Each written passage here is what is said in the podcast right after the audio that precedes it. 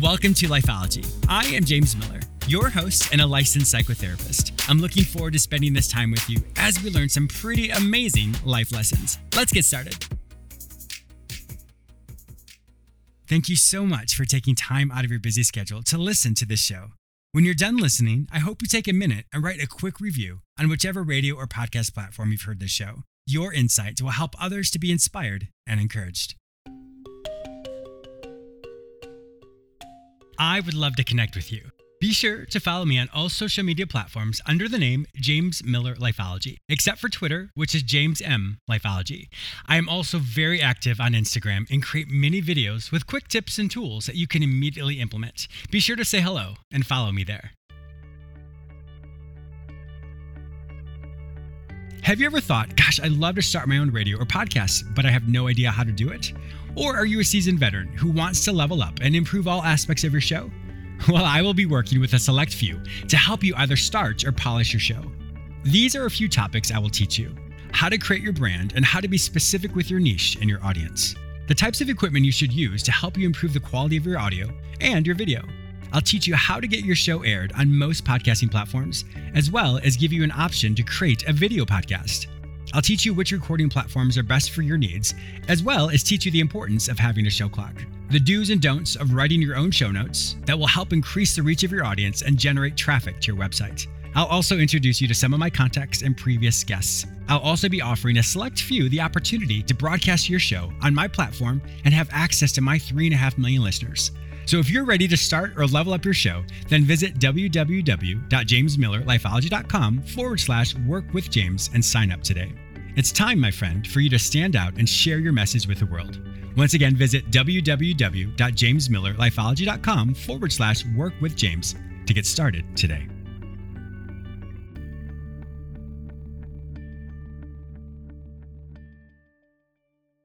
My guest today is Dr. Toby Travis, who is a founder and developer of the TrustEd framework for school improvement. In addition, he is an experienced school consultant, teacher, and administrator. In today's episode, we talk about his latest book, TrustEd, The Bridge to School Improvement, that reminds educators and parents that trust is a key component for healthy, successful learning. Welcome to Lifeology. Thank you, James. Great to be here. I am really looking forward to that. That was a mouthful for me to say, but I cannot wait to talk more about you. How did you even know that this is something you wanted to do in life and become this the person to talk about trust when it comes to education? Oh, I didn't. No, you know, if you had asked me if, you know, was your career ambition to become a school administrator or, you know, a, an educational consultant? No, that was never on the radar, you know, back in college days. And in fact, as I've done trainings now of school administrators in many, many uh, areas, one of the questions I ask, okay, how many of you, this was your career plan? And uh, hardly anyone ever ends up raising their hand. And yet we end up here. And I think most of us, you know, we, we were passionate teachers. Mm-hmm. And so mm-hmm. you get passion in your classroom and then you see what's going yeah. on organizationally and you want to make a difference. Yeah. And, uh, and you end up in school administration and then in that admin role, you end up helping others and reaching out to others. And some of us go on, you know, and do consulting work as well. So, no, I don't think it was ever really the plan. but am I passionate about it? Is it yeah. important and vital work? Yeah, absolutely. And and so glad to have an opportunity to um, to help and encourage and speak into the lives of a lot of school mm-hmm. leaders uh, over the last few years. How did you realize that trust was a key component for education and for, for a viable school setting? Well, I saw it, witnessed it. Uh, mm-hmm. I remember my first teaching experience, true classroom experience. I had been a, a seminar leader and teacher and had had an itinerant uh, career for a while on um, campuses literally around the globe. But uh, my first real teaching job, where I had a day to day class experience, uh, I was a high school teacher. And as I came into this school, um, I just saw this this um, this conflict and just unhealthy, dysfunctional uh, yeah. work environment between the faculty and the administration, or the faculty and the administration, right, and even mm. faculty and or teachers and parents, where it was like we're all wow. enemies. And it's like, wait a minute, we're supposed to be in partnership here for that mutual benefit of the students. And yes. what you saw was people isolating, protecting their their zone, as it were, and these mm. adversarial roles. And it's like, whoa! And so as I grew into leadership roles, then I I then started to work and help others identify we want to fix the dysfunctional nature of what's going on. And what's interesting, and we talk a lot about this, of course, in the book, is when trust gets healthy, so does student achievement. So mm. does parent volunteerism. Does so does the financial uh, health of the school. I mean, administrators wow. are happy, parents are happy, kids are happy when trust levels go up. And unfortunately, when we talk about school reform, often we're talking about literacy practices or math mm-hmm. practices, you know, or it's PBL or all, the, you know, the, whatever the latest thing. And those sure. are all really important. That I mean, that's the nuts and bolts of education. But if we don't get trusted relationships right, the rest mm-hmm. of that's a waste of time. And uh, so it becomes key. Yeah, I, and I want to transition to the book in just a second, but let's quantify or let's let's define what trust means because we all have an idea of what it means. It's probably the same, but how do you how do you measure or how do you define trust so we have a good understanding of what that baseline is? Well, that is the question, and that is kind of the the challenge and the hard work when you're um, doing professional development or school mm-hmm. improvement or organizational improvement based on trust is how do you quantify it what are we talking about because you know if we did a word association game you know I, if we had a crowd of people here and i said trust is and they would pop yeah. out we could create a word cloud that uh-huh. would have a myriad of ideas because we talk about so many things related to it so what we've done through um, uh, research and practice what we call the TrustEd framework is mm-hmm. we use a bridge analogy in order to get our minds around this okay.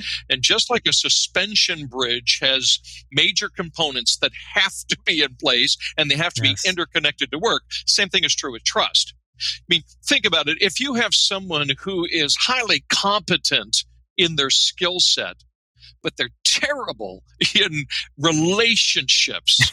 You're not going to trust them. Yeah, right? So they, they might be a great technician, but you're not going to trust them as a leader uh-huh. if you don't have that sense of, no, they care about me. And so, if I can very briefly, yeah, there please. are six major components to trust that we talk about. Uh, and again, using a bridge as an analogy, there's a foundation.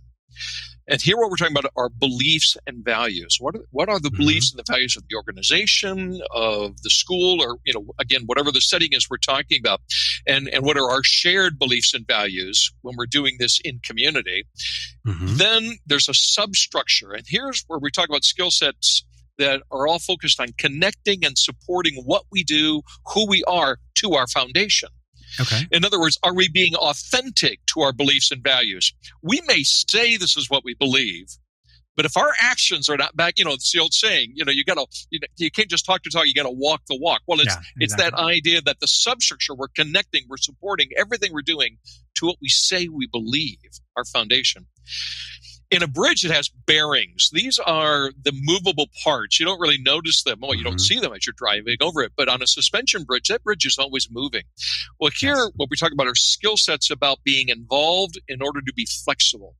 And when I'm coaching leaders, it's this idea that you need, you must be flexible. But the only way you can be flexible in meeting the needs of your employees, of your clientele, of in the school world, of, of students and parents and teachers, mm-hmm. you got to be involved.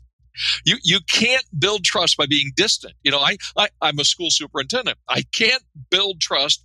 I can't be flexible to meet the needs of our school community sitting behind three doors of, of secretaries. I've got to be involved. I got to be in the classrooms. I got to be in the meetings, uh, and then you can be flexible. But that's being the bearings of the bridge. I've worked with so many people, educators, teachers, and going back to what you said earlier, is it, it can often feel like it's very divisive. So let's say the the the education, or excuse me, the, the administrators, or even the the school board says they have to teach one thing, and all of a sudden they're like, "Well, I want to teach, but now I'm I'm limited or feel limited in what I can do based off of now these certain parameters here." And so then then it becomes a, a divisiveness between administration and the teachers and then the teachers feel stunted because they're not able to teach the kids. And then all of a sudden that creates a, a, culture in the in the classroom that's probably isn't the healthiest. It doesn't mean they've done anything wrong. It just means they're frustrated. And then that can then trickle over to some frustration with the parents as well. So the whole cascade effect i can see as well that what you're saying is when you have the understanding of the community this is this is what we want to do. These are our ethics. These are our morals. This is the vision and mission. And then when we have that and then once the school or the administrators are able to really be a part of it, like you said, which I think is so important. They're able to be a part of what they teach. So therefore there is that collaborative aspect within, you know, within limits, of course, of what the of what they're supposed to teach. And then that changes the culture not only for the school, but then that cascade effect as well goes to the classroom. Classroom then goes spreads out right. to the community as well. And, and, it's all based on trust. I mean, and that has mm-hmm. to be a mm-hmm. partnership. And the healthiest schools, the most successful schools, when you look at schools that have the, the highest levels of achievement, what you find is those are also the schools that typically have the healthiest communities. And what's mm-hmm. going on there is there are myriad of pathways of, and mm-hmm. opportunities mm-hmm. of fluid communication between parents and teachers, teachers and administrators.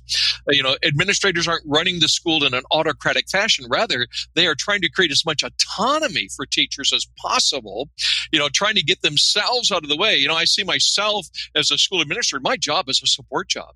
You know, myself, the principals, we're here to make sure teachers are successful. I mean, that's the essence of the school is the teachers. That's what the school is. It's not a building. It's not a program. It's not the curriculum. It is the teachers. So when we support them, treat mm-hmm. them as professionals. Now yeah. you have to make sure you're hiring professionals too, but then give them the autonomy. They they mm-hmm. know what they need to do. They know those students best. They know the kids the the kids needs. Support them, and in that supportive environment, yeah, um, this is where trust elevates and the results again are that's where we see again high levels of achievement. We see high levels of volunteerism. In the private school sector you see high levels of financial support. You know you'll have wow. you know local businesses want to come alongside and, and put resources mm-hmm. into a school like that. Uh, again volunteerism. Every school oh nearly every school really yeah. gets it done through some level of volunteerism well how do you increase that? Increase the level of trust. Wow. I what you're saying here, it's I know I'm sure this happens with many schools, but am I hearing this? I'm like, I would like to go to the school, whatever school this is, I would like to go to because from what I've learned in my own life, and and I've worked in different schools as well, and that what you're saying is, is a little bit different than what my experience is and other people. So obviously this book, TrustEd, The Bridge to School Improvement is something everybody needs to buy. Uh, and if you're in education or even if you're a parent, so important, like, like Dr. Chope is saying, is to be able to instill that trust. Well, going back to this book itself. So who would the ideal reader be for this book? Well, you know, the, the kind of the, who am I writing to is, mm-hmm. would be uh, school leaders, potential school leaders, but not exclusively. You're sure. you're right. I mean, parents need to know. Oh, this is how healthy schools sh- should be operating. Yeah. So, no, I mean, every any anyone has a child in their school in a school or a school age child. Uh, yeah, I think will find value in reading the book. It's really a primer uh, for school leaders, however, whether they're division leaders or department leaders. Um, and and back to your original question about how do you how do you assess it?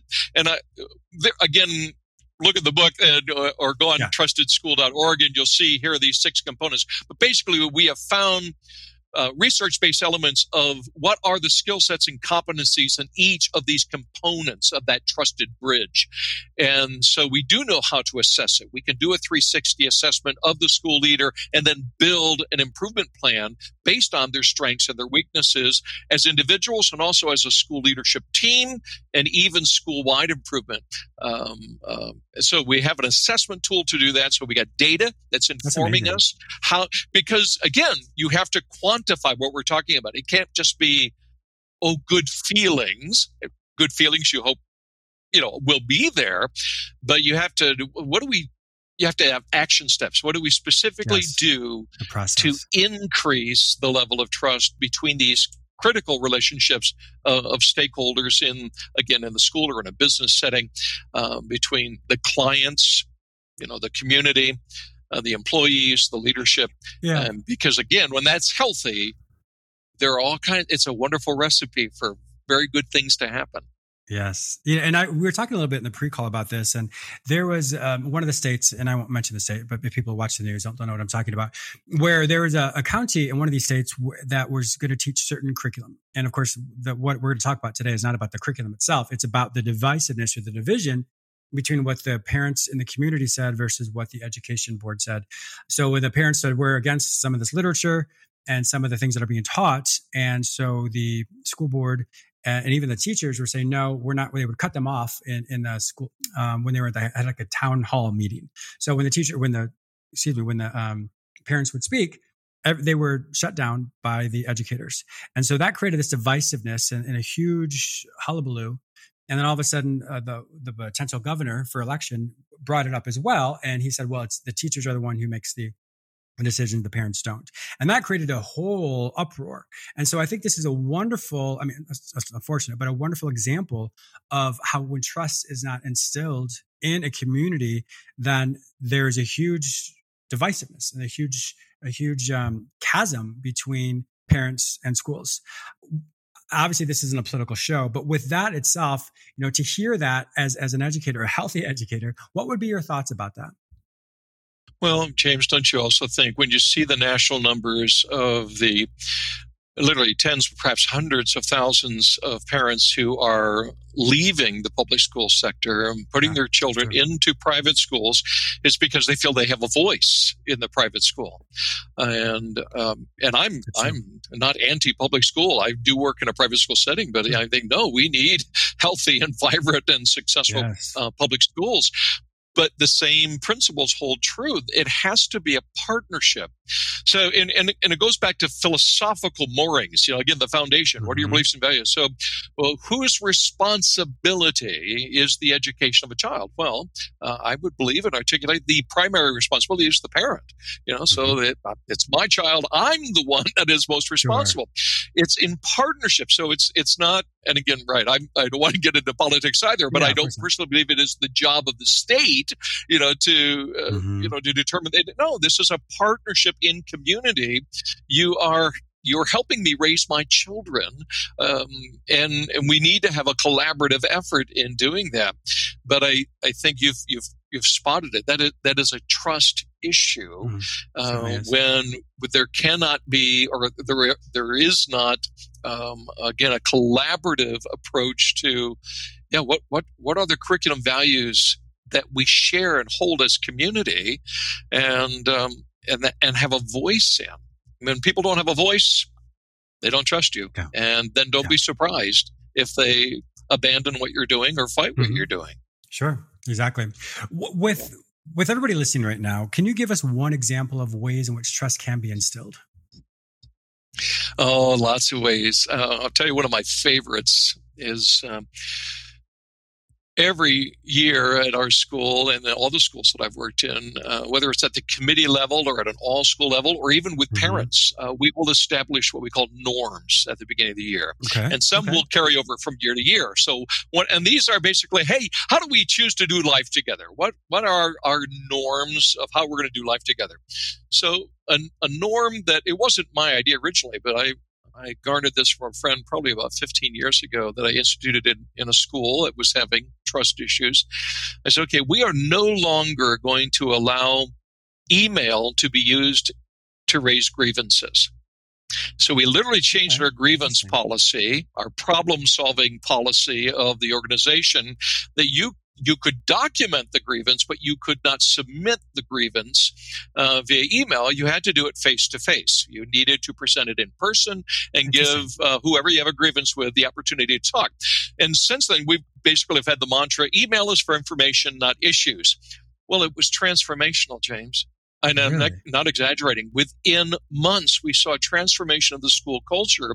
People were no longer blasting each other. And, it, and over the years, it also includes text, right? Course, it's like you may not raise an issue, you may not make a complaint or a frustration via text or via uh, email.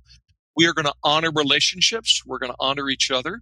And we're going to do this face to face because we care for each other. And we know people don't behave when it comes they will say things with their fingers that would never come out of their lips well that simple practice has elevated um, trusting relationships. And uh, so, I mean, those types of, of practices, uh, when they're when they're put into place in community, uh, it, it elevates trust in how we value each other and value what we're what we're doing. So that that would be one you know, small example, norms, just setting norms of how we're going to do life together and then holding each other accountable that, no, this is how we're going to do meetings. Here, let me give you this example because this works for committees, whether you're in a, a, church committee, a business committee, a school committee, any, you know, your work. First meeting of the year, ask everybody, what do you hate about meetings? And have them write it down. You know, I hate that we don't talk, we, we talk about things that aren't on the agenda. We go long, we, mm-hmm. we start late. Okay write all those out, then flip them into positives and turn them into norm statements. We will only talk about what's on the agenda. We will always start on time. We will never go late. And those become the norms. You then publish those on your agenda. You set a norms moderator for every meeting and remind each other, hey, this is what we agreed to. Transformational for meetings. Makes them so much healthier, builds a level of community. Well, not only that, but everyone has an input. So if everyone has an input yes, on what right. they like or don't like, then that's a collaboration right. that you're talking about, which then creates that trust. And so now these are the norms, these are the rules, these are the boundaries that we're all going to use to make sure that we're all be effective with our time as well. Right. I love that. That's great. Hey, and you know, trust. It's all about relationships. You know, it, mm-hmm. it, there's a, a very uh, popular um, social media posts and very variations of it, but it's this idea that Maslow before Bloom, and that's kind of an educator's inside thing. But it's talking about, mm-hmm. you know, eh, Maslow talked about what are our needs as humans. Bloom talks about what was called the taxonomy of learning, how we learn. Well, what we've learned as educators is we can't get to the taxonomy. We can't get to the uh, the real work of education until first relationships are good. Yes, and yes. and this is true in leadership. It's a true in corporate environment. If relationships aren't healthy, we're not going to get the business done. At least not in a sustaining way. So uh, this is it. All comes down to let's ensure that we're good, and when we are, then we can work and be far more productive together yeah. in what we're doing. Yeah. It also makes me think of just effective communication as well. So you and I, because once again, we, we quantified or measured what the word trust meant. But if you're talking and I'm not, you know, I, my mind drifts or um, I, am not fully giving my attention, well, you're going to pick up on that. And then it's like, well, maybe James isn't really paying attention to me. And all of a sudden, then your internal narrative right. will start to talk. And then right. all of a sudden, mine's like, well, wait a minute, Dr. Toby's not paying attention to me. and all of a sudden, we create this disconnect. So I think it also goes back to having really effective communication when you dialogue or when you speak. Because in doing that, to really read the nuances, to really understand the words, and if you don't understand something, there's nothing wrong with saying, Dr. Toby, I, I don't understand that. Could you clarify that for me? Because right. once I have that clarification, then, ah, okay, now I'm on the same page with you again. And that will really right. instill that trust again. I have a training session on listening.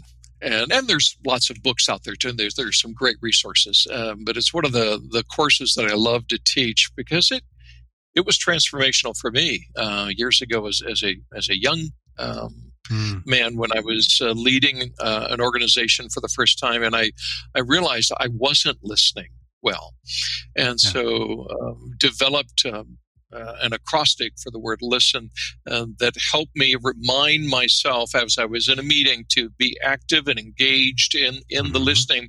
Um, and it was transformational. And because what's a way in which you can best communicate to someone that you care close your mouth, make eye contact, yeah. and listen. And yeah. and it and it and it's huge what it and what it will do for people. People need others to listen. Um, they certainly do. But um, yeah, I, I'm I'm right there with you. Communication is not just about talking. Yes, uh, exactly. you know, there, there's that old thought about you know education, like what I grew up in, uh, was this idea that oh if teachers were really good at transmitting information right if they were good talkers uh-huh. good presenters children would learn well what we've discovered is no they don't in fact they forget most of what is given to them through a transmissive um, uh, uh-huh. uh, production. Uh, in fact, uh, there have now been, I believe, we're up to four studies that have shown that a high school graduates in the United States from public school, within four years of graduation, uh, only retain 3 to 7% of the content knowledge received during the oh four gosh. years of high school. Yeah, That's well, really what's that? right, it's really depressing for those of us that, that were high school teachers. Well, it's because there was a focus and has been a focus traditionally on on content, content, content, transmit, mm. transmit, prep the kid to take a test and move on. What we've learned is no, students learn and retain knowledge when they discover it. And this is why project based learning or problem based learning is mm-hmm. so critical. It's no, it helps. we, as teachers, we should be guides for self discovery like of the learning. And when students yeah. discover the learning, they retain it, they hold it forever. And that, that's lifelong learning. But that takes that's a, a whole different approach to instruction. Um, and um, and it, again, it's it's not just about being able to articulate the sure. content or the message. It's how do we inculcate that into, in the student's case, into the learner, into the employee's case? How, how do we mm-hmm. engage them in the conversation, in the problem solving, so we're not just, you know, just not just bulldozing them. Sure the experiential aspect of it, I can understand that. The the the, the yep. information is crystallized. In other words, it, it, really solidifies in the brain after they've really exactly. done the experiential aspect of it, which is absolutely amazing. Unfortunately, our time is up, Dr. Toby. If my listeners want to find out more information about you and to purchase this amazing book, which I highly endorse, TrustEd: The Bridge to School Improvements Improvement, where will they find this information online? Well, they can find it on Amazon, but they can also go to trustedbook.org. Excellent. My listeners also know that if they cannot find this information any other place, simply go to the show notes at jamesmillerlifeology.com and I'll link you with Dr. Toby. Thank you so much, Dr. Toby Travis, for being an amazing guest on my show today. James, thank you so much for the opportunity. I also want to thank you, my listener, for tuning in today. Please subscribe to this radio show through whichever portal you join me today. Also, please go to my website where you may sign up for the free weekly recap watch my YouTube episodes, read the articles I've written specifically for you, and purchase my previous guests' self help products. If you'd like to work with me, be a guest on, or advertise on this show, visit jamesmillerlifeology.com. Be sure to follow me on all social media platforms under the name James Miller Lifeology, except for Twitter, which is James M Lifeology. Once again, thank you so much for your support, and I'll talk to you soon.